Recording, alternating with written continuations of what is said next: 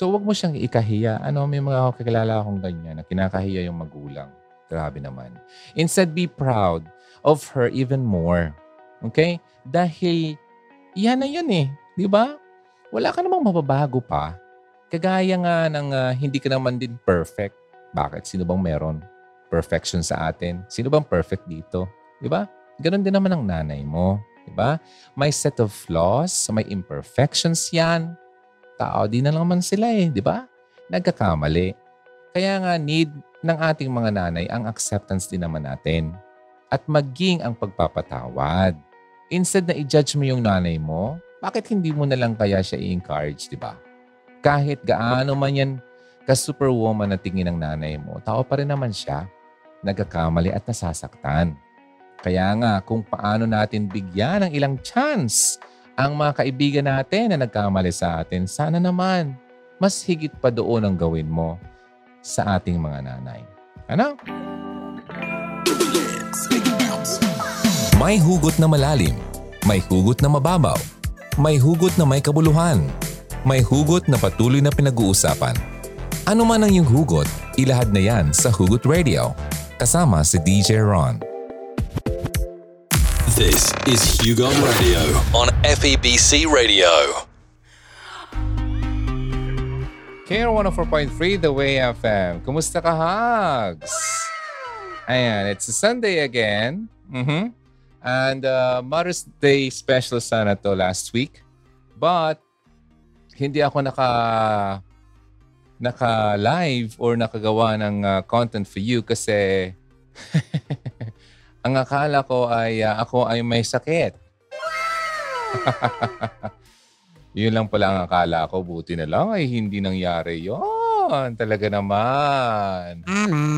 Okay, anyway, maraming salamat Lord for that kasi uh, ako ay uh, nag-self-quarantine at uh, ang akala ko ay uh, ako'y may sakit ay hindi naman pala totoo. Uh, kaya po wag kayong gumamit ng uh, thermometer na luma. so, yun. Um, kaya last week ay uh, wala tayong uh, nagawa. Ano? Kamusta ka, Hugs? Uh, Mother's Day. Happy Mother's Day sa mga nanay. And uh, sana okay lang kayo dyan. Mama, mother, mama mia. Okay? And uh, well, sabi nga, mother, mommy, mama, nanay, inay, ang dami pwedeng itawag sa nanay natin, ano?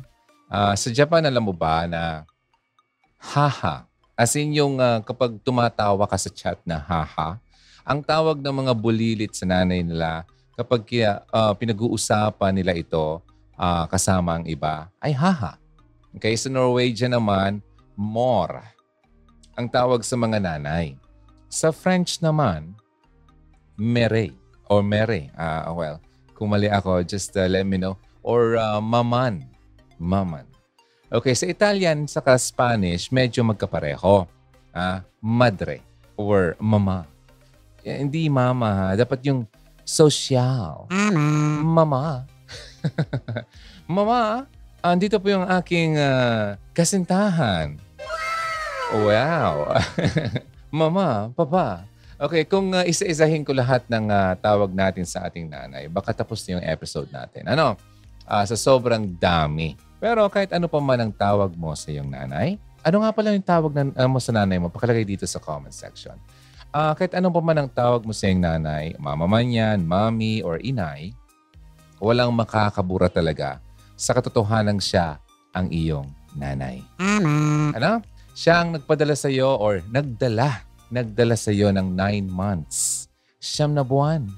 Nagluwal sa iyo at magpahanggang ngayon ay inaalagaan ka pa rin. Wow naman. Nakakatuwa naman. Ano? Um, nakakasabik na laging uh, makasama ang iyong nanay. Ano? Lalo pat kapag ikaw ay nangangailangan talaga ng uh, tulong, andyan siya lagi. So yun ah, nine months ah, Naku, mahirap maging isang ina. Alam mo ba yon? Oo, sa mga nanay dito, alam na alam nila yan. Hindi yan biro. Aside sa may uh, trabaho ka, may uuwian ka pa talagang trabaho sa bahay. Hmm? At yung mga duties na yon sa bahay ay walang katapusan. Kaya naman bilang tribute natin sa mga nanay, this episode ay dedicate natin sa ating mga ina o ang ilaw ng tahanan. To all moms, especially those na single mother, ah, saludo po ako sa inyo. Alright? Sa walang sawang pagmamahal, pagpapasensya at pag-aaruga na ibinibigay mo sa iyong mga anak. Happy Mother's Day sa lahat ng mga nanay na nakikinig ngayon. Although last week pa yon, but still, it's a month pa rin ng May. So, uh, batiin ko pa rin ang Happy Mother's Day. Okay, so walang sawang pagmamahal at pagpapasensya at pag-aaruga na ibinibigay mo sa iyong mga anak. Happy Mother's Day sa lahat ng mga nanay. No? Nakikinig ngayon. And stay tuned lang kayo ha. Dahil today, sasagutin natin ang tanong na, sino ba si Inay? Tama. Oh, sino ba si Inay? Hmm, para sa iyo, sino ba si nanay mo? Okay? Ah, ano ba ang ano nga pala ang mensahe mo sa nanay mo? At mababasa ko yan dito. Pakalagay na lang sa comment section, okay? So, sino nga ba si nanay at inay? Hindi naman ito ang top 1 na description ng mga nanay. Pero, sure ako na if hindi lahat, karamihan sa atin ay makakarelate naman dito. Una, si nanay ay isang magician. Hmm. Teka, teka muna DJ Ron. Bakit naman po magician or magician? Eh wala naman pong ah, rabbit o kaya ah, ibon na lumalabas sa ah, hat ni nanay eh. Okay? Di rin naman siya biglang nagdidisappear ah, DJ Ron. Heto, makinig ka. Bakit ka mo pwedeng maging magician si nanay? Sigurado ako. Kahit isang beses man sa buhay mo. Ano? Na-experience mo or na-experience mo na ma-frustrate dahil hindi mo mahanap yung gamit mo. Di ba? Hmm.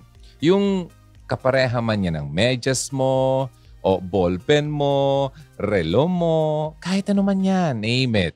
Di mo talaga mahanap. Ano? Pero kapag tinanong mo na si nanay kung saan, anak ko papagalitan kanya. Hmm? Tapos sasabihin, yung favorite line niya na, ay anak ko anak, ay anak ko, kamay kasi ang gamitin, hindi bibig. Tapos maya-maya yan parang magic. Twing! Di ba? Hawak-hawak na niya yung nawawala mong gamit. Okay? Tapos, ang nakakatawa pa, kapag tinanong mo siya kung saan niya ito nakita, ituturo sa iyo. Ah, ituturo niya yung lugar na ilang beses mo na talagang hinalughog.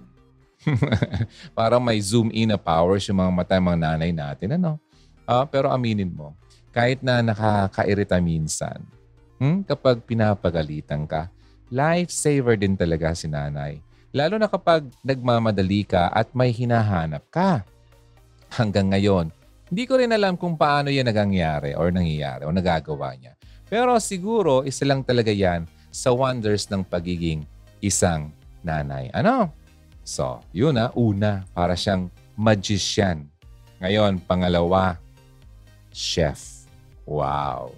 Si inay ang nagluluto three times a day. Hmm? Agahan, tanghalian, hapunan. Actually, sobra pa nga eh. Sobra pa sa tatlo. Kasi maghahanda pa yan ng snacks mo. Ano? Pero ang pinagkaiba lang niya sa ibang chef, yung mga dishes na niluluto niya, libre. Ano? Pero kahit libre, walang nagsasabi. Walang nagsasabi na, thank you, ma. Diba? Hmm. Hmm. Tama ako, di ba? Kung kumakain kayo ngayon, nagpapasalamat ka ba sa effort ng mama mo sa pagluluto? Kung oo, very good. Pero sana hindi lang yan dahil Mother's Day, ha? Kung kaya naman eh, ba't hindi gawing everyday? Nasanay kasi tayo na, ay, gawain naman talaga kasi yan ni mama. Pero what if hingi ang kakayahan ng bayad niya? Okay? Sa bawat pagkain iniha, inihahain niya. Siguro sa mo ma-realize kung gaano kaimportante ang role ni nanay bilang isang chef sa bahay. Di ba? So, sige nga. Sino sa inyo ang uh, naka-appreciate man lang ng ginagawa ng nanay? Ano nga pala yung mensahe mo sa nanay mo? Pakilagay dito sa comment section, okay? So, gawin ko na muna itong uh, uh, mga sasabihin ko sa inyo before we proceed, okay? Pangatlo, housekeeper. Hmm. Bilang isang nanay, magkakaroon ka ng opportunity na maglinis ng lahat ng klase ng kalat damit na nagkalat sa sahig, mga basong naiwan sa mesa, natapong pagkain, maduming diapers, nagkalat na luruan, and the list goes on and on and on. Tapos just when you thought na okay na ang lahat, malinis na, at in order ng lahat, anak ko, may dadagdag na naman ng mga kalat. Kaya yung mga nagbabalak dyan na maging nanay, hmm, ang pagiging isang ina po is not an easy task. Okay? Kaya sa mga kabataan dyan, ha, ipasok ang gustong ipasok kapag ready na ang maging nanay at tatay. Hmm. Dahil kapag naging isang ina ka na, hay nako, mag 360 degrees ang ikot ng buhay mo. Woohoo! Well, hindi naman, actually, hindi pala 360. Kasi, from here sa likod, 180. Oo. Kasi hindi ka na binata, hindi ka na dalaga. Okay? So nagbago. Tinalakuran mo yung, yung pagiging dalaga. Pangapat, si nanay ang una mong teacher. Mm. Bago ka pa man naging or nag-nursery, kindergarten, ang nanay mo ang pinakaunang nagturo sa iyo, di ba? Kailan? Ang first achievement ng isang nanay, alam mo ba, bilang isang teacher, ay noong nagsabi ka ng ma-ma. Mama. Pero minsan, iba ang nangyayari. Ano? Achievement pa rin naman ito sa kanya. Pero minsan, kahit ilang beses niyang turuan na mama, ang unang sinasabi mo ay papa. Di ba? Pero di yan nagtatapos ang uh, pagiging teacher ng isang nanay. It continues hanggang sa turuan kanyang maglakad. Sa assignments mo sa school, sa pagliligaw, sa pag-ibig at marami pang iba. Actually, hindi naman talaga natatapos ang pagiging isang teacher sa ating ng nanay. Ano, kahit hanggang ngayon na adulting ka na or adult ka na or ganap ka na talagang adult, may mga words of wisdom ka pa rin makakuha sa nanay mo. Sa kanya ka pa rin humihingi ng advice. Sa tuwing naguguluhan ka sa anong dapat gawin. Kaya ang the best na teacher talaga ay ang mga nanay. Dahil hindi lang isa o dalawang subjects ang itinuturo nila. They are the ones who taught us how to live at kung paano sumakay sa alon ng buhay. Event planning ba? Kaya rin yan ng mga mama. Hindi mo na kailangan mag-hire ng event planner dahil sagot na na lahat yan ni nanay. Ang utak niya ay parang corkboard. Alam mo ba yung corkboard? Yung mga, meron ako dito sa likod ko dati at yung board na yun ay may mga nakapin na sticky notes okay, ng iba't ibang klasing events. Alam ko yung uh, kung anong sticky notes? Parang katulad niya nito. Sa mga nakikinig, hindi yung makita, square siya tapos may pasta siya. To, kaya nga stick kasi pwede mo siyang i-paste. Okay? Uh, ng iba't ibang klaseng events. Grocery day, may kailangang sunduin, laundry day, birthday ni ganito, ni ganyan mga dapat ng palitan sa bahay, you name it. Di ba? Planado na lahat yan ng mahiwagang utak ni nanay. Isa rin yan sa hanggang ngayon pala, si, o no, pala isipan pa rin sa ating mga anak. No? Kahit, uh, kasi kapag uh, nagiging nanay ka, nagiging instant planner ka na rin eh. Well, sa dami na kailangang i-multitask, bilang isang ina, skill na talaga yan ng mga mothers out there. Ah, sa mga nanay dito, alam ko makakapag-sabi uh, kayo na talagang mas nagiging skilled kayo nung kayo ay naging nanay. Di ba? Oh, yan. Nakakatuwa naman. Sa mga nanay dito, ako ay uh, natutuwa at nandito kayo sinasabayan niyo ako. Alright. So ito pa ha. Finance manager. Alam mo si nanay ang nagko-compute ng mga bayarin sa bahay mapakuryente man yan, mga kailangan ipamalengke, mga dapat ipaayos sa bahay, o kaya yung mga kailangan ng mga anak sa eskwela. Lahat yan kinakalculate ng isang ina according sa kung ano ang pinakakailangang paggagastusan. Di ba? Dati-rati, waldas ka. Nung naging nanay ka, nako, ang galing mo na sa pera. Ano? Sa pangpito. Naging counselor ka. Ah? Kapag bumagsak, uh, bumagsak ka sa uh, examination, for example, na heartbroken ka, or you are simply having a bad day, hmm? pupunta ka lagi sa basic ni nanay. No? At parang magic, Di ba? Bigla na lang gagaan ang pakiramdam mo. Di ba? Although, syempre, di naman mawawala in a snap ang mga pinoproblema mo. Pero sa tubing nasa tabi mo si nanay, lumalakas bigla ang loob mo. Di ba? Parang kaya mong harapin ang kahit anong ibabato sa'yo ng buhay.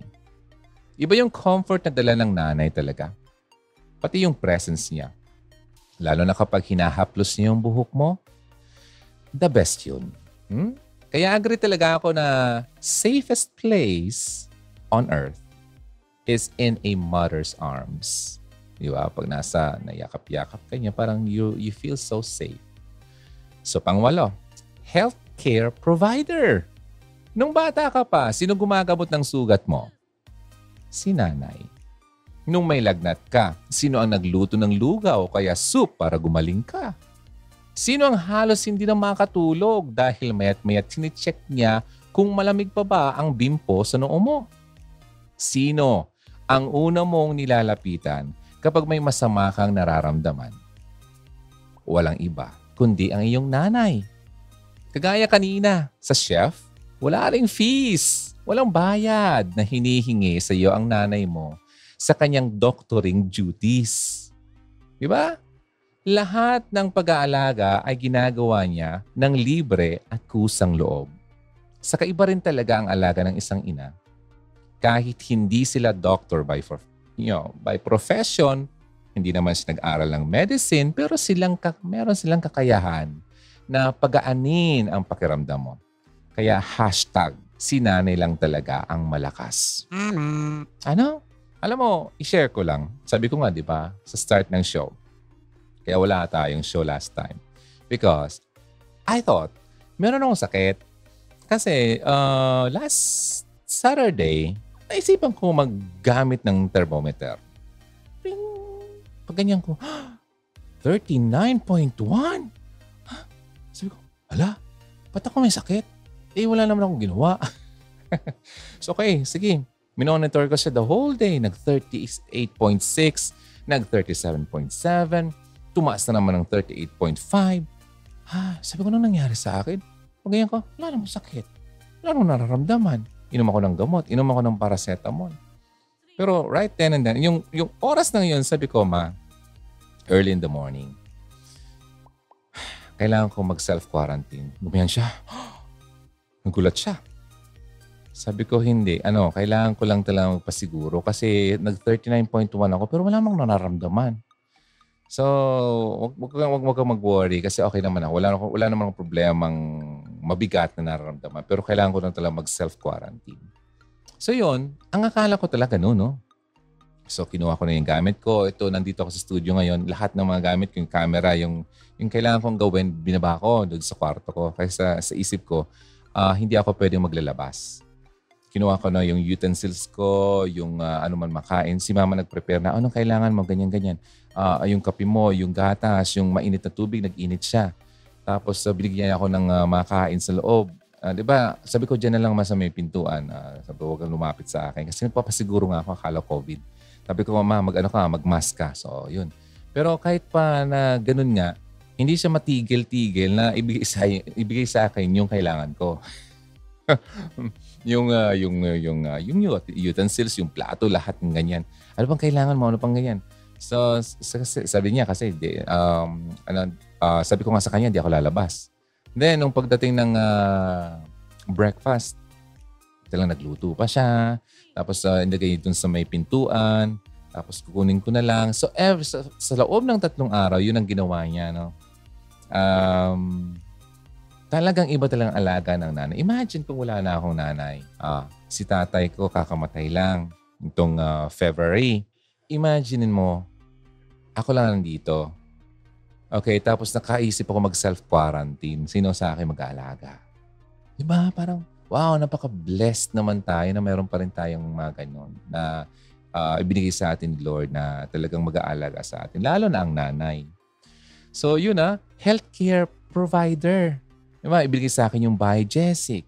Uh, ano, anong kailangan mo? Um, ano ba yung, yung uh, binigyan ako nung yung, ano, yung ganito, yung parang uh, rub para meron daw akong pang uh, lagay-lagay dyan sa ulo ko. Tapos kung, kung may masakit sa akin, ganyan. Uh, lahat pinrovide nga. uh, para hindi na ako maglalabas. So hindi na ako mag-iisip kung ano pang kukunin ko. So, napaka ano 'yo, napaka swerte natin na meron talaga tayong nanay. So, healthcare provider, pangwalo pa lang 'yon. Pangsyam tayo. Naalala mo ba nung bata ka pa? Tagahatid sundo ang nanay natin. uh, elementary, kinder ako, talaga andun siya. Uh, grade 1, somehow nandun pa rin siya pero hindi na gaano katulad nung uh, kinder. Kasi hindi ako nag-nursery. Uh, kinder lang talaga. Uh, iba naman yung nursery, di ba? Uh, mas ano yon yung parang 3 uh, years old, ganyan, 4. Eh, pumasok ako ng uh, kinder, 5. Kaya ang mga kaklase ko talaga matanda sa akin ng isang taon. So maaga akong pumasok. Naalala ko talagang siya yung tagahatid sundo, uh, yung kinder or elementary, di ba? Uh, not, although hindi naman talaga the whole year ng uh, elementary years natin, pero kapag uh, kailangan talaga siyang uh, uh, pumunta ng school or maghatid kung ano man, hindi na kailangan natin ng chauffeur. Ah, social. Hindi na, nandiyan na talaga si nanay eh. Di ba, binabalance niya lahat ng gagawin sa bahay. Or if working mom naman talaga siya, binabalansa rin niya talaga ang work para maihatid sundo ka lang. Di ba? Kapag may meeting na kailangan pres presente siya, present siya lagi. Okay? Kapag mag-release ng cards, kapag mag enroll uh, brigada eskwela, andun, di ba? Maglilinis siya. Lahat yan, present talaga si nanay. Hmm? Ayun. Uh, and lastly, ah, uh, world changer. Bakit ko nasabing world changer? Siguro naisip mo, oo, alam na naman naman talaga, DJ Ron, kung gaano kaimportante ang roles ng pagiging isang ina. Pero, world changer? Ha? Sigurado ka? Yes po. Ang ating mga nanay ay capable na baguhin o baguhin ang mundo. Ulitin ko ha. Yes, ang ating mga nanay ay capable na baguhin ang mundo. Sa papaanong paraan? You know what? It only takes 20 years para makabuo ng bagong society. It takes 20 years para baguhin ang pamamalakad sa isang society or magpatuloy lang ang routine nito. Papaano? Ang mga nanay ang may power sa kung anong klasing anak ang papalakahin nila. 20 years to raise children of character, integrity, and compassion. O, o di kaya naman, children of deceit, selfishness, and indifference. Alam mo ba, nakasalalay talaga sa mga nanay ang pagbabago ng mundo? Mothers change the world with every child they raise. Kaya mga nanay, nako, ang ganda ng iyong role sa mundo. Ang galing, no? Noong nagpaulan si Lord ng mga skills, sinalo na lahat ng mga nanay. Si nanay ang dakilang multitasker. Jack of all trades. Siya na talaga. Sa kanya na ang corona.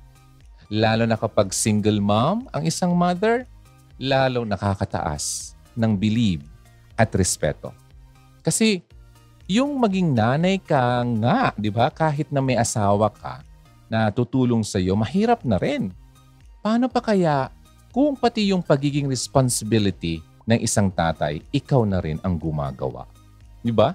Doble kara ka na, double effort ka pa rin sa pagiging mommy slash daddy sa mga anak mo. Saludo rin ako sa mga tatay na nagsisilbing nanay ng mga anak nila Lalo na yung nakita ko na isang tatay na talagang nagbe-braid ng uh, buhok ng kanyang uh, uh, anak, di ba? At uh, pag may make-up, inaaral din niya. Di ba may commercial din yon Di ba? Hindi niya alam kung paano gawin. Uh, kasi parang yung uh, dalaga niyang anak kaya uh, kailangan mag-attend ng uh, party or sa, sa school yata yon So, inaral pa niya kung paano mag-ayos ng kanyang anak kasi wala, to lang, wala talang nanay. Okay? para mapunuan lang yung role ng nanay. So, yun, di ba? Kakaiba. Kaya naman, bilang anak, alam mo ba, ito naman ang mga dapat mong gawin para kahit papano naman ay uh, makapag-give back ka naman sa iyong nanay. Lalo pa ngayon na araw nila. Or this month. Okay? Uh, ito ang buwan ng mga nanay. Okay? Actually, alam mo na rin naman yung mga sasabihin ko. Pero kahit, well, siyempre, kahit alam na, minsan or madalas, eh nakakalimutan pa rin naman natin. Kaya dapat paalalahanan natin ang bawat isa. Ano? So, ito na nga ah. Una, makinig. Simple lang naman, makinig.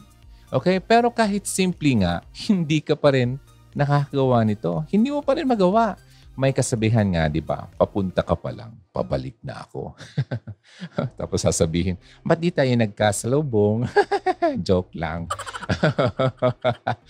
Tama nga naman yon. Papunta ka na, pabalik na ako. At totoo naman, lahat ng may experience mo, bago mo pa man maranasan, ilang beses nang napagdaanan niya ng nanay mo. Hindi mo na kailangan mag-time machine para lang dahil parang kumausap ka na rin ng taong galing sa future. After all, ang future naman ay kadalasang repetition lang din ng mga nangyari sa past. Although syempre may mga pag pinagkakaiba din, di ba? Iba yung era nila. Pero in one way or another, may mauulit at mauulit dyan. Kaya ang best na gawin natin ay sumunod sa mga tips nang galing sa past. At sino pa ba yun? Eh di syempre si nanay, di ba? Ang iba kasing anak, alam mo ba? O baka, baka nga ikaw eh, no? Aminin mo man o hindi, sinasabing nakikinig ka pero hindi naman talaga nakafocus ang attention mo sa sinasabi ng nanay mo. Nakikinig daw o, pero panayang tingin sa labas o kaya umiikot o, o kinakalikot ang kuko o kaya cellphone. Disrespectful din sa part ng nanay kapag sumasabat ka na kahit hindi pa siya tapos magsalita. Hayaan mong ibuhos niya muna lahat ng inis niya or mga payo niya bago ka pa man mag-explain ng side mo. Kaya nga, dalawa ang tenga natin, di ba? At isa lang ang bibig. Kasi dapat mas i-prioritize natin ang pakikinig kaysa sa pagsasalita. Ang nakaka-create kasi uh, ng tension kapag nagsasabi tayo ng rude comments. Instead na masettle ng maayos na fuel tuloy ang inis ni nanay. Learn to wait for your turn. Sa pila nga, di ba? Pagbubukas ng mall ay nakakapaghintay ka. Bakit kaya hindi natin gawin yon? Gawin sa turn mong magsalita at hintayin matapos si nanay. Di ba? Pangalawa, do what your parents ask you to do. Dumarating kasi tayo sa edad na tingin natin kaya na natin lahat. Di ba? Uh, tingin natin, barkada na lang ang magulang natin. No? Nakapantay na lang natin sila kahit mag-18 ka pa, mag-40 ka pa na katulad ko, hindi mo pwedeng tratuhin na parang barkada na lang ang magulang mo. Dahil at the end of the day, anak ka pa rin nila. Huh? At magulang mo sila. Kung inutu or inuutusan ka na maghugas ng pinggan, kahit pa sobrang tinatamad ka, kahit hindi mo feel, matutong sumunod sa magulang. Unless may emergency ka talagang gagawin sa school or sa kung ano man na hindi ka talaga pwedeng uh, istorbohin. Okay? Mas okay din na gumawa tayo ng kusa at hindi na kailangang utusan pa. Kung may nakikita kang gagawin, hmm, wag mahaba ang mata, okay? Wag mo nang hintayin pa na utusan ka. Trust me, kahit na parang hindi naman pansin niya ni nanay mo o nanay natin, nagbibigay yan ng ngiti sa kanya kapag wala na siyang kailangang ligpitin pa dahil naayos na natin. Kaya nga, ang unwritten rule dito, ha, ay huwag tatamad-tamad dahil yan ang pinaka-hate ni nanay. Pangatlo. Wait lang. Sino ba sa inyong tamad dito? Pangatlo, iwasang makipag-argue. Ito kasi ang mas pro na mangyayari in between ng anak at ng nanay. Kasi yung sa dalawa, sa tatay at nanay, alam mo ba, mas masalita talaga ang nanay kaysa tatay. Siyempre dahil bata pa nga tayo noon. Gustong gusto ng anak na ma-prove na tama siya. Achievement yun. Hmm? Para sa kanya if mag- magawa niyang ma-prove na tama siya. Pero bilang mga anak, huwag na tayong makipag-debate pa kay nanay. Huwag na nating dagdagan pang stress niya sa pag-maintain ah, uh, ng bahay maging ang mga invisible list sa utak niya. Alam ba, sa isang pagtatalo kasi, pareho namang iniisip na magkabilang side na pareho silang tama. Kaya ang tendency, wala namang gusto makinig. Hmm? At gusto lang talang i-prove ang point nila. Big no yan bilang isang anak. Hmm? Kapag or kahit pa sabihin nating tama ka, oo, tama ka at mali si nanay. Pero deliver it in a gentle way. Hindi yung parang naghahambog ka pa. Ano? Na, oh, ano ka ngayon? Ah, di ba? Huwag ganun hugs. Ano? Communicate properly and communicate patiently. May kasabihan nga, you don't want to win the battle and lose the war. Kapag kasi mas dumadalas ng dumadalas ang pakikipag-argue mo, pwedeng dumating sa time na uncomfortable talaga, you know, uncomfortable ka na talaga na makikipag-communicate sa nanay mo. What is losing your pride over a small argument? Di ba? Kaysa mamantsahan ng tuluyan ang relationship yung dalawa. Kaya, as much as possible, iwasang makipag-argue. Okay? Huwag na makipag-argue. Alright. Pang-apat, make your education a priority. Madalas nating mapanood sa TV na sinasabi ng magulang sa kanyang anak, Pagbutihin mo ang pag-aaral mo kasi yan lang naman ang mapamamana ko sa iyo. Totoo naman. Intangible ang knowledge. Hindi nahahawakan at hindi mananakaw ng kahit sino man. Kaya nga dapat gawin nating priority ang pag-aaral. Okay lang naman, mag-computer games ka dyan, Wattpad, o kung ano pa, ML, pero in moderation. Dapat pag-aaral pa rin ang pinaka-importante sa buhay mo. Hindi ba masarap sa pakiramdam na kapag nakikita mong matataas ang grades mo sa card? Kung ikaw nasisiyahan, ano, alam mo pa, mas lalo na nasisiyahan si nanay. Dahil may nakikita siyang bunga sa mga pangaral niya. Okay? Or sa mga pagpapagal niya. Siyempre, kapag napag-uusapan din ang mga anak, nako, may ngiti yang isasagot ha? ang mga progress mo sa kanyang kakilala. At sa totoo lang, hindi naman talaga magulang mo ang makikinabang na magandang education mo na, mag, na magkakaroon ka sa buhay mo. Ikaw lang din naman ang aani ng efforts mo. Darating yung time na hindi mo na talaga sila maasahan dahil sa sobrang tanda na nila. Sobrang katandaan. At yung education na yan ang magtatawid talaga sa'yo. Okay, panglima. Show love. Show love. Totoo. Totoo naman din na talaga. Nasa maliit na bagay ang kasiyahan. Yung pagsabi mo ng I love you. Out of the blue.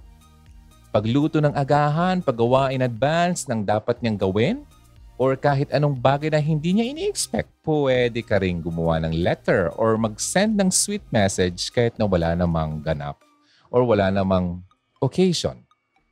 That greeting will make her ordinary, yeah, ordinary day special. Alam mo ba yung isang video na nag-viral? Nagluluto yung nanay. Tapos, uh, uh, Nay, uh, ano niluluto mo? Lalalala. Oh, basta Nay ha, hanggat nandito ako, hindi kita iiwan, alalagaan kita. Ah, salamat Nay, ganun. Tapos yung nanay parang, wala lang. Oo, oo, oo. oo. Oh, ganoon, parang hindi niya, alam kong narinig ng nanay, pero hindi siya, hindi niya pinapakita yung emotion niya. Hanggat sa dumating sa punto na talagang uh, hindi niya napigilan yung sinasabi ng nanay, ay, anong anak niya. Na, na, ano, ma, uh, ma, I love you, ganyan. Uh, salamat sa pagluto mo, ganyan-ganyan. Uh, salamat sa pag-alaga sa amin. Alam mo, kapag marinig yung nanay mo, hindi man ito talaga uh, common sa atin kasi tinutubuan tayo ng hiya. Pero kapag magawa mo yan, nagiging normal na lang at nagiging easy na lang. Just yung pinakasimpleng pagsabi ng thank you ma, thank you, salamat, thank you. Paghatid silang pagkain, thank you. Malaking bagay na yon. Ano? Pagpasa, pagpasalamat at uh, pagpapakita mo na you appreciate yung ginagawa niya. Di ba? Or kaya yung sabi ko nga dito na alam mo namang gagawin niya to, unahan mo na. Di ba? Wala ka namang ginagawa dyan. Hilata ka lang ng hilata dyan. Unahan mo na. It's a way of ano, uh, showing love na rin. Kahit hindi mo man sabihin, nararamdaman naman niya yan. Napapangiti siya dyan. Ano, instead na uh, puro lang cellphone ang kaharap buong araw, why not spend time with your mom kaya? Ano? Um, kagaya ng uh, uh, pag-aalaga ni nanay mo sa iyo dati, dapat ibalik mo rin yung favor. At alagaan mo rin siya kapag siya naman ang nangangailangan ng pag-aruga. Di ba? Masakit yung ganito. Masakit, hilutin mo. Di ba? Uh, instead na, sabi ko nga, puro na lang uh, ML kung anong dinudutot mo dyan, eh, you, uh, set a date or a- a day or uh, an hour. Kumbaga, kahit na yung sinasabing hashtag no cellphone for, hour, for an hour. Isang oras wala kang cellphone, di mo hawakan yan. Kung ba, sinanay mo lang kausap mo, di ba? Magchika-chikahan kayo. Mas ma-appreciate nyo ang presensya ng bawat isa. Alam mo, mamimiss mo yan kapag nawala yan. Sinasabihan kita. Ako, nawala yung tatay ko nitong nakaraang ah, ah, Valentine's Day. Iba po, nakakamiss. Oo, yung mga times na nag-uusap kayo, naku, huwag mo nang hintayin yan na mangyari pa sa nanay mo o sa tatay mo. Ngayon, gawin mo na. Kasi hindi natin hawak ang oras. Hindi natin alam kung gaano na lang kababa ang kanyang kandila na kung anytime pwede nang mawala. I'm telling you. Do it now. Okay? Ah, hindi ito aksidente na narinig mo sinabi to ko ngayon. Ah, I think God is telling you na wag mo nang ipagpabukas or wag mo nang patagalin. Wag mo nang pahabain pa ang pag-procrastinate. o procrastination, parang, ay, bukas na lang, ay, next time na lang, ay, sa ay, nako, sa biglang nag, nagulat ka na lang. Alam mo ba, nung time na si Tata Ine, inahatid ko sa hospital, wala sa isip ko na ito ang magiging ah, ah, huling mga araw na niya. Na? Ah, ang akala ko ay ah, magpapacheck up lang kami. Oh, so yun. Ang akala ko ay ah, uuwi lang din naman kami. Pero alam mo ba, yun na pala ang huling linggo namin pagsasama. Oh, wala na, hindi na naibalik. Wala nang ah, second chance. Diba? Kaya nga sinasabi ko sa inyo, ang alam mo ang pitong araw, sobrang dami na ang mangyayari dyan. Sobrang dami na ang posibleng ah, mangyari na hindi mo inaasahan sa loob ng pitong araw na yan. Kaya huwag mo lang hintayin matapos pitong week na to para gawin mo ang dapat na gawin mo sa iyong mga magulang. Kasi nako, ang hirap yung nagsisisi ka. Ako wala naman ako pinagsisihan kasi nagawa ko naman lahat. And I thank God na binigyan ako ng panahon na maiparamdam ko sa Kanya yung dapat kong ginawa na noon pa. Di ba? Yung ah, pag-aruga ng mga times na kailangan niya talaga ako. Huwag mo nang hintayin na nako. Wala. Hindi, nawala. Wala kang chance kasi bigla, bigla kang nawala. Bigla na lang pumikit na hindi na nagising. Di ba? So yun ha. Uh, learn to appreciate yung presence ng iyong mga magulang. Nanay man yan, tatay man yan. Alright? And lastly, accept your parents for who they are. Akala mo, sa anak lang yan, di ba? Na pwede. Ha? Accept natin yung anak natin, anak natin yan. No. Sa mga magulang din yan. Dapat matuto kang i-appreciate ang klase ng ina na ibinigay sa iyo ni Lord. Kahit na hindi siya kasing ganda ng iba, or kasing kinis, or kasing tangkad ng nakikita mong nanay ng iba. Huwag mo siyang ikahiya. Instead, be proud of her even more. Alam mo ba, yung nakita kong ah, video na sinasabi ko na nagluluto yung nanay tapos ina-appreciate yung nanay niya tapos naiyak yung nanay sobra. Oh, 'di ba? Kasi na-appreciate yun ng anak niya. Napakasimpleng nanay. 'Di ba? Pero yung anak napaka-proud sa kanyang nanay. Nag-trending nga yung video. So, wag mo siyang ikahiya. Ano, may mga kakilala akong ganyan na kinakahiya yung magulang. Grabe naman. Instead, be proud of her even more. Okay? Dahil yan na yun eh. Di ba? Wala ka namang mababago pa. Kagaya nga ng ah, hindi ka naman din perfect. Bakit? Sino bang meron? Perfection sa atin. Sino bang perfect dito? Di ba? Ganon din naman ang nanay mo. Di ba? May set of flaws, may imperfections yan. Tao din na naman sila eh, di ba? Nagkakamali. Kaya nga need ng ating mga nanay ang acceptance din naman natin. At maging ang pagpapatawad. Instead na i-judge mo yung nanay mo, bakit hindi mo na lang kaya siya i-encourage, di ba? Kahit gaano man yan ka-superwoman na tingin ng nanay mo, tao pa rin naman siya. Nagkakamali at nasasaktan.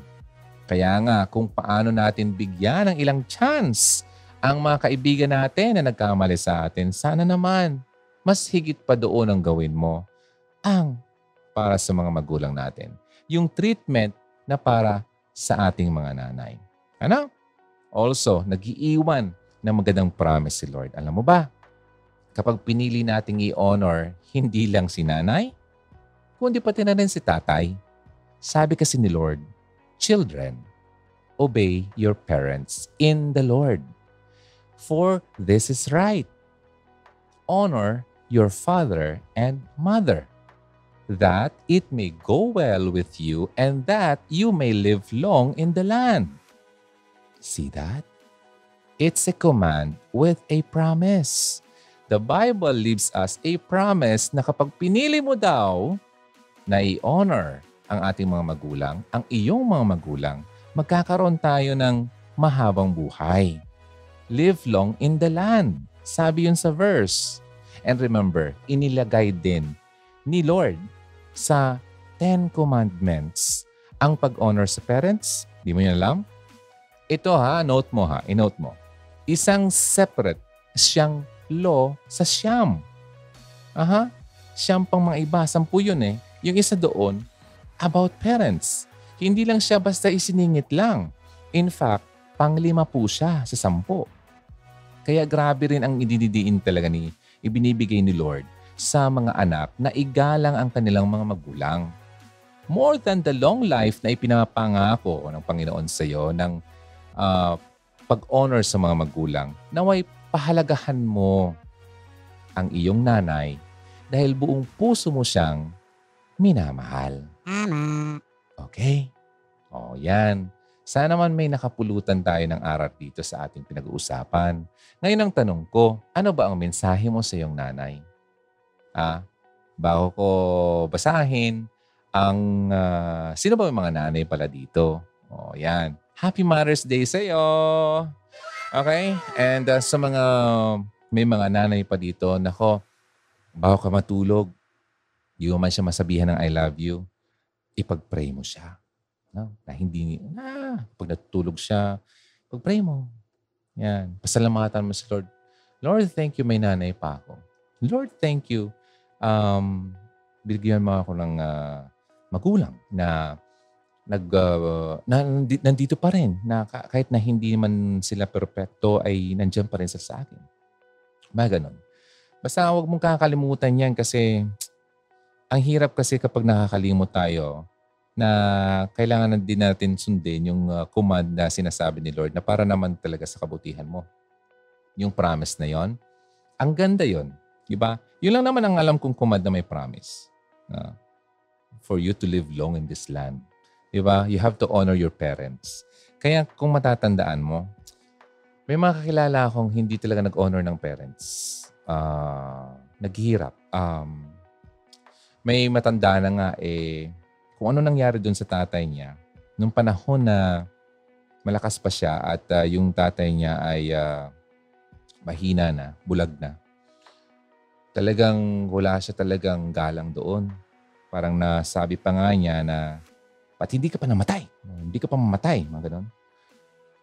Alam mo ba, that time, nung sinabi niya yon mga ilang oras talagang dinamdam nung tatay kasi narinig eh. Namatay yung tatay that night. Hindi niya alam. The following day, wala na yung tatay. Wala pa rin alam yung kapitbahay na anak. Napatay na pala yung tatay niya. Sinabihan niya na, ba't di ka pa namatay? Then, after several years, 20 years or more pa, ang nangyari sa tatay, nangyari din sa kanya ngayon. May mga anak siya na hindi rin siya ginagalang Nabulag yung tatay, siya ay nabubulag na rin ngayon. Uh, tinubuan ng katarata yung tatay, siya ay tinutubuan ng karata, katarata na rin ngayon. Uh, mas mahirap pa ang lagay niya ngayon. Naghirap ang katawan, nagkakasakit.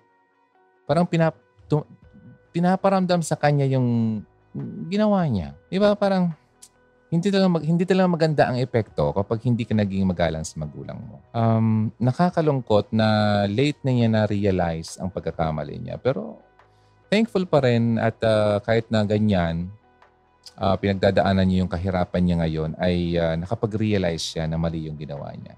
So somehow, sana ay nakapaghingi na rin siya ng kapatawaran kay Lord sa mga ginawa niya. Kaya lang hindi natin alam ang ways ni Lord eh.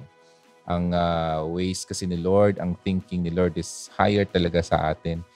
Uh, di natin alam kung ano ang reason why nangyayari pa rin sa Kanya yung ganun, ngayon na parang ibinabalik sa kanya yung mga ginawa niya noon. So, probably talagang kailangan lang talagang matuto sa mahirap na paraan. Kaya kung ako sa iyo, wag mo nang pa patagalin. Huwag mo na, huwag, huwag ka nang matuto sa mahirap na paraan. Ah, kapag narinig mo to, ibig sabihin talagang message na to sa iyo na huwag mo nang patagalin. Kasi kung patitigasin mo pa ang puso mo, ikaw rin din naman mahihirapan yan pagdating ng panahon. Di ba? Ang hirap magsisi. Nakita ko yung kung paano magsisi. Ano pang purpose? Ano pang use pala? Ano pang use ng pag-iyak mo, hindi ka naman narinig na. Kahit na sumabay ka pa sa hukay, wala namang kwenta. Wala na yun eh. Di ba? Um, mas maganda kasi kung mayroon kang uh, sama ng loob sa tao or may nagawang ka ng mali sa tao, gawin mo na habang narinig ka. Gawin mo nang humingi ng humingi ka ng kapatawaran sa taong ginawan mo ng mali habang ikaw ay makakausap pa. Kasi once na mag-shutdown yan, mamatay yan, walang sense. Sayang. Sayang ang mga pagkakataon. Alam mo, ang bawat araw ay blessing. Huwag mong sayangin. Huwag mo lang ubusin sa walang kwentang bagay. Ang mga pagkakataong binibigay sa iyo ng Panginoon. Di ba? So, yun na. Um, sana ma-inspire ko rin kayo. Kasi alam mo ba, uh, nung time na nandun ako sa hospital with my papa, um, humingi din ako sa kanya ng uh, forgiveness na kung may nagawa man ako sa iyong mali pa na hindi ko alam, uh, patawarin mo ako. Ganon, um, narinig niya ako. And uh, sabi ko, kung, kung ano man nagawa mong mali, ay wala namang problema yun sa akin. Kinakalimutan ko na rin yun. Di ba? Although wala naman ako naisip na ginawa niyang mali sa akin. Pero syempre, hindi natin alam. Baka minsan hindi lang tayo talaga aware. Basta, ang kapatawaran, ang paghingi ng tawad, at ang pagpapatawad ay napaka-importante sa atin. Alam mo, ang mga pride na yan, hindi naman nakakatulong sa atin. Ikaw din naman ang nahihirapan sa buhay mo niyan. The more na dinadala mo yan sa puso mo, sa katawan mo, ikaw din naman ang naboburden. Pero once na i-let go mo yan, once na pinatawad mo ang taong nagkamali sa iyo, kahit hindi mo nito humingi sa iyo ng kapatawaran, ay na mo, I'm telling you, ang gaan ang pakiramdam. Sobra. Ah, parang, ay, di ba? Kasi, tingnan mo na lang, ginawan ka ng mali, galit na galit ka. Diba? Hindi mo siya mapatawad.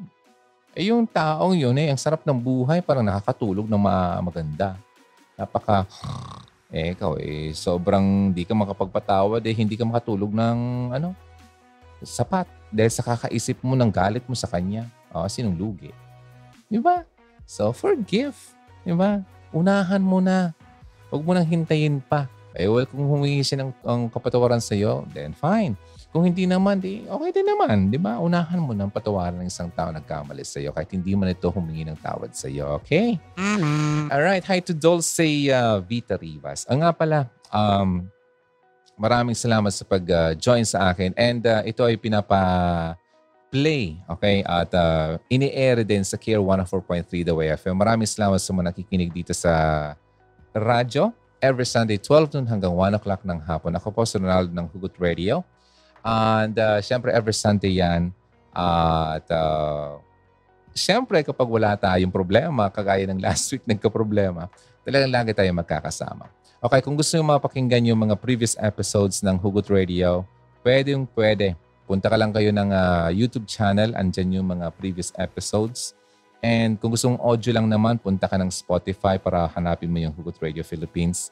Yung audio form na lang, podcast ang tawag doon. Okay? So before we end, sabihin ko lang dito, basahin ko lang yung mga, ano bang mensahe mo sa nanay mo? Hi to Dulce uh, Vita, maraming salamat. Corazon Pineda, Christine Morales, from KSA, si Mary Rose Babagay. Happy Mother's Day po, Ate Kat, Ate Mary, Ate Ange, Ate Janice, and Ate Chasharin. I love you mga ate, sabi yan ni Mary Rose. Esther Aspacio, Hi po DJ Ron, musta po kayo? I'm good. Okay, and uh, good evening po sa mga nanonood. Uh, sabi ni Meros, naalala ko po lagi yung sinasabi ng mama. Kapag may pinapahanap at hindi mahanap, sasabihin pag hindi daw po mahanap, makita mo, hindi nga po makita. Paano ko makikita? no, po. Oh, hindi nga mahal, hindi nga makita. Paano mahanap? Oh, di ba? Anyway, nakakatawa lang naman. Okay, anyway, uh, maraming salamat. Minsan nakakatawa din naman ang mga mga speech ng mga nanay. Ano? Rosalina Bana, hi po, DJ Ron. I'm good. Thank you so much. Janice, maraming salamat din sa iyo. Uh, good evening, DJ. Miss ko nang mag-live. Mama ko po, nasa heaven na po. Since high school pa po ako, tama po, DJ, relate po ako sinasabi niya, sabi ni Kanyete. Rosalina Bana, superwoman po para sa akin ang mama ko. Ay, totoo naman yan. Auntie Bernadette, maraming salamat. Okay ka na ba, Ron? Ako, okay na po ako. Actually, hindi mo pala ako nagkakasakit. Thank you, Lord, for that. Ang um, ano lang po talaga, ang um, mali, yung uh, reading ng uh, te- uh, thermometer. Kasi nagpabili ako ng bago. Tapos, uh, ayun, nagsabi ng totoo yung bago. Hindi mo pala ako may sakit. Pero thank you pa rin kasi nakapagmuni-muni ako, nakapag-reflect ko yung tatlong araw na yun na naka-self-quarantine ako. Iba pala yung kapag nakakulong ka lang. Kaya, nako, ay, nako. Pero pasalamat pa rin tayo at uh, nagkakaroon tayo ng uh, reflection nga at uh, time to uh, muni-muni at uh, balikan ng mga bagay-bagay na pag-isipan mo, ah, may nagawa akong mali. Di ba? You can ask for forgiveness. Di ba? You can, you, you, mas uh, magkakaroon ka ng uh, uh, special time with God kasi parang ikaw lang ang nandyan. di ba? Wala kang ginagawa. Eh. Sa kwarto ka lang eh. Di ba? So, yun. Okay pa rin yun. Uh, blessing pa rin yun. So thank you pa rin na naglook ko yung thermometer ko. Okay, maraming salamat po, Auntie. God bless you too. Mary Ann Monongsong, kamusta po, DJ Ron? Maganda, magaling ka na po ba? Yes, I am. Oo, uh, magaling na magaling po. Uh, talentadong Kabas Vlogs watching from Hong Kong. Sinong gustong masuportahan ng bahay? uh, sige na, magsuportahan kayo ng channel. Okay, maraming salamat. Rosalina ba na I'm a mother of five po, kaya talagang relate ako sa topic mo ngayon. Maraming salamat din sa iyo. Uy nga pala, maraming salamat din sa super sticker from uh, uh, Maria Adora Concepcion. Wow na wow! Thank you so much po sa pag-send ng super sticker. Rose, happy Mother's Day po kay Miss Donna. Kitty Kitty, uh, Kitty Witty Thoughts. Hi, Donna Cruz. uh, Arlet uh, De La Cruz. Ang dami mga De La Cruz dito ah. Mother knows best. Oo nga, parang yung nilalagay lang na sausawan, no? mother's best talaga. Meron Rose, babagay po, uh, yung nagka-dengue po ako, tumaas ang lagnat, hindi talaga natulog si mama. I love na love talaga siya. Okay, Janice de la Cruz, salamat po DJ Ron. Um, magandang paliwanag. Alam mo, walang nanay na hindi nagmamahal sa kanyang anak. Meron mga times, may mga balita na pinapatay yung na, pinapatay ng nanay yung anak. Pero alam mo, ano yun eh, um, isolated cases yon uh, may sakit yung nanay sa pag-iisip, uh, may uh, depression, may mga reasons, pero pambihira. Uh, di ba, kung matino ang isip ng isang tao, hindi naman yan gagawin. Di ba? So, um, merong dahilan kung bakit nangyari yon Uh, may mga, may sinasabi kasing postpartum ba yun? Depression na parang may pinagdadaanan ang ibang mga babae kapag nanganak sila na parang hindi nila type, parang ayaw nila. Parang hindi nila gusto yung nangyari. Nagkaroon sila ng anak. Okay, uh, si uh, Rosalina Bana. Yan. Uh, I know God will take care of you na rin. That's why I'm not so worried about you from your pain lately. Thank you, Lord, for your goodness. Amen. Rosalina Bana, maraming salamat. Uh, LV Mateo, happy listening po uh, from Taiwan. Hello, DJ. Hello din po. Bana, of course, aside from uh, yung mother cares, God use our mother, uh, family, or friends to take care of our pain and struggles in life. Sikot na lang, hello din sa iyo, Angelina Junio. And si Janice, uh, pinaka-mamahal kong nanay, salamat po sa lahat-lahat. Nanay Nita. Oy, yung mensahe niyo sa nanay niyo, pakisabi dito. Lisa Mercado, oy, thank God na nakapag-message ako. Binati ako ng happy birthday at yung mother ko, nabati ko rin ng happy Mother's Day. Nasabi ko sa, lagi sa kanila ang I love you. O, di ba? Mahal kita, Nay. Um, salamat, Nay you know, sometimes uh, kailangan natin i-overcome yung shyness uh, of uh, expressing uh, uh, what we feel. Di ba? Parang Filipino kasi it's not so expressive. Pagdating sa mga ganyan, I love you. Sa mga Western, it's so easy for them to to uh, utter the words. Naks naman. Di ba? Parang it's so easy na parang i, uh, i, i-bigkas yung mga salitang yon sa ating kasi yun ang dapat na i-practice natin sa bata pa lang. Sa school, uh, wala ako kasing uh, maalala na tinuturo yan sa school na maging ganon na very vocal pagdating sa pag-express ng uh, uh, pagmamahal. Bilang magulang, dapat uh, i-practice yun sa mga anak nyo. Um, kasi sabi ko nga kanina, di ba, um, ang nanay, ang magulang, nanay lalo na, ay uh, may kapangyarihan upang baguhin ang uh, society. Di ba? Kapag ba, sabi nga sa Bible, eh, teach the child the way he should go para daw paglaki niya hindi niya ito makalimutan. Uh, di ba? So, turuan ng tama ang anak upang ikaw kasi tatanda ka rin. Pagdating ng panahon, wala ka na. Di ba? Yung tinuro mo ay maipapasa rin niya sa mga anak niya or habang lumalaki siya ay mapapractice niya yun at uh, magawa niya. So, kaya nga sana ay uh, gawin natin ang tama para sa mga anak na natin. Di ba? Blessing kasi bigyan ka ng anak. Uh, ako nga eh parang uh, yung mga blessings na binigay sa akin ay eh, sinayang ko lang talaga. Uh, dalawang chances na binigyan ako ng pagkakataon na magkaroon ng anak ay hindi ko rin naman na uh, sineryoso. Ay, hindi klase, hindi tawa na natutuwa. Di ba? Parang nanghihinayang na tawa, di ba? Oo, na ganon. Kaya nga, kung ikaw ay may anak ngayon, huwag mo sayangin yon kasi blessing talaga yan. No? Sayang. Yun ang masasabi ko. Sayang. Okay, uh, Lisa, at uh, pagdating ng uh, financial na ako, hindi ako maka, mapakali kapag may uh, meron silang mga karamdaman. Uh, oo nga eh. Siyempre naman, kapag ganun ay uh, talagang lalo pa mga matanda na yung mga magulang natin o siyempre wala nang kakayahan upang uh, mag-generate ng income, andyan tayo para suportahan sila. Ano, kasi nung panahon naman eh, wala tayong income, may sila naman nagbibigay sa atin ng ano. Alam mo, may isang kwento ako. Alam, I don't know kung maalala pa ito ni nanay. Kumukuha yata kaming something na padala ni tatay. Nasa abroad yung tatay ko noon eh. Uh, tapos kailangan pang pumunta ng syudad na one hour away from our town. Then, nung nakuha na yung padala ng tatay ko, uh, nakita niya ako na naka, nakatingin sa isang stante na nagtitinda ng mga relo. Uh, gustong gusto ko yung Casio na parang uh, battery operated. Uh, Siyempre, wala naman ako noon. Eh, parang bilang bata, parang gusto ko magkaroon ng uh, uh, wristwatch. First time na magkaroon ako ng watch ay galing sa aking nanay. No? Nakita niya siguro yung aking uh, uh, mukha na talagang gustong gusto ko yung item. Pero although hindi naman talaga yung need, want ko lang naman, ibinigay niya sa akin that time. Binili niya ako. I don't know, ma, kung naalala mo pa tong kwento ko to. Pero ako hindi ito makakalimutan. Uh, nung binili niya ako, siyempre tuwang-tuwa ako. Pero nakita ko yung mukha niya. Parang, ay, parang siguro kung matanda na ako, sasabihin ko, wag na nay, wag na ma, kasi mas kailangan natin yung pera. Hindi lang dito sa one ko. But nung bata pa ako, syempre, iba yung isip ng bata. Pero yung bilang nanay, gusto mong ibigay yung kasiyahan ng anak, no? Na kahit na kailangan magtipid niya or magtipid siya dahil binigay niya sa akin yung uh, bahagi ng pera, masaya na rin siya siguro, syempre, sa nakita niyang matu- natutuwa yung anak sa, sa regalong ibinigay niya sa akin. Kaya sa pinakaunang regalo or pinakaunang wristwatch na nagkaroon ako sa buong buhay ko ay galing sa aking mama. Hindi niya siguro maalala na to. Sobrang tagal na. Uh, hindi pa nga ako nag-aral noon. Parang ganun eh. Uh, so yun, uh, Casio yun. Casio, ma, black, itim.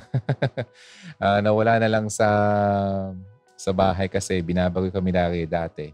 So, binaha or nasira na, no, na misplaced na. Basta nasa memories ko pa rin yun. Hindi ko yung makakalimutan.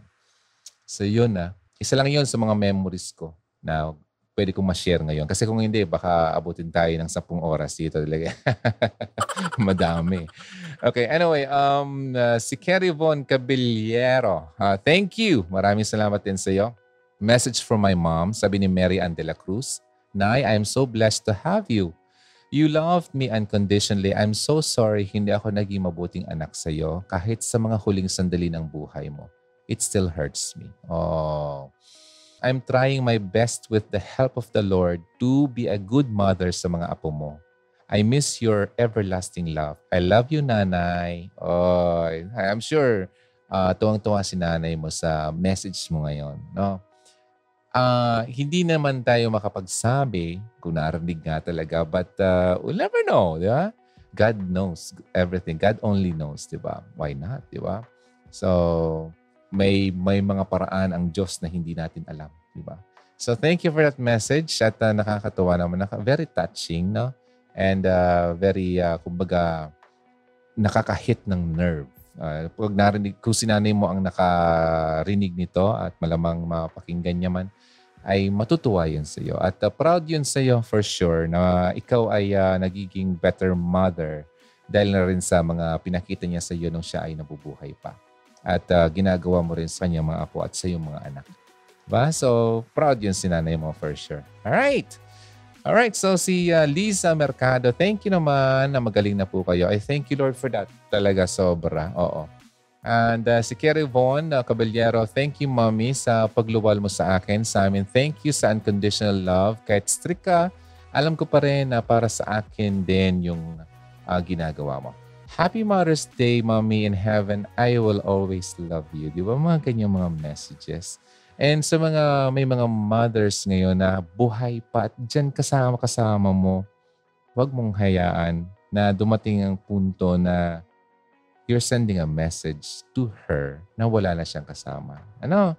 Um, although it's still, di ba, parang uh, maganda yung uh, kinakausap mo. Kumbaga, nag-send ka pa rin ng, uh, na ino-honor mo pa rin yung memories ng magulang mo.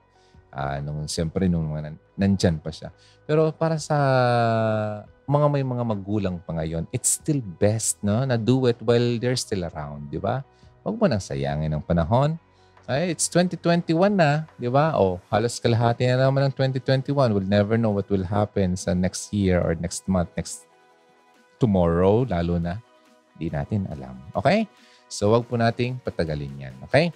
So, yes, thank God. You're okay na, teacher, and welcome back sa muling pag-ere. This is Irma. Maraming, Irma, maraming salamat sa iyo. Kape po tayo at bread. Oy, speaking of coffee, may coffee kaya ako. Ha? Kala mo, oh, ikaw lang. Meron pa ako coffee. Kailangan yan lagi sa akin. Okay, Eds, uh, hi Dijeron, magaling na po kayo? Yes. Oo, hindi naman pala talaga ako nagkasakit. No? Pero anyway, ginamit yun ni Lord na makapag-realize ako. And, uh, well, kailangan naman talaga natin yan na magkaroon tayo ng reflection na bawat isa sa atin sabi ko nga wala naman perfect. We still commit mistakes and may mga pagkakamali pa rin tayo na ayaw mo man gawin, na naulit mo pa mga ganun mga bagay. May nasasabi kang hindi maganda, mga ganun ganun. So, kailangan mo pa rin talaga, talang bibig, pinipitik tayo ni Lord minsan talaga. Na, oh, tinatapik ka to, oh, oy, oh, mali na naman yung tinatahak mo, oh, mm, mm, balik ka sa dati, ganon. Ganon, ha? So, wag mong uh, bigyan ng uh, masamang kahulugan ng mga nararamdaman mo sa katawan or wag mong isipin na ikaw ay pinapabayaan ni Lord or wag mong isipin na galit sa'yo si Lord at wag mong isipin na hindi kanya mahal kasi nagkaroon ka ng ganyan. No, ikaw ay sobrang mahal niya kaya kanya tinutuwid. Okay? One time I posted something na maraming salamat Lord at itinutuwid mo ako. Di ba? Okay, anyway, hello DJ Ron. Okay, right. And si Kitty Witty Thoughts, nakakaiyak pag naalala ko ang mga itinuro ni mama ko sa amin, ni ate. Huwag daw kaming magtanim ng galit sa dad namin sa mga vices nito. Kahit si mama ang problemado sa budget, inuunawa pa rin din niya ang dad ko. Oh, talaga naman, alam mo, unconditional love talaga ang mga mama. Ano? Lalo na sa kanilang mga uh, asawa at anak. Wow. Sending my hugs, sis Kat. Oo nga naman. Siyempre, Oo, kapag mga naalala natin yung mga, alam mo, marami din ako naala, maalala din talaga sa Kaliman na mawala na talaga sila. Alam na naman natin talaga mangyayari yan. Hindi lang natin, natin alam kung kailan. But uh, syempre pagkahandaan natin yan. And, uh, and celebrate each day while they're still around. And honor their memories kapag wala na sila. Di ba? Alam mo, wala naman yung mga parents natin sa atin it's still ano, ang um, a good feeling pa rin. Alalahanin mo yung mga tinuro sa'yo, di ba? Mas mafe-feel mo pa rin na they're still there.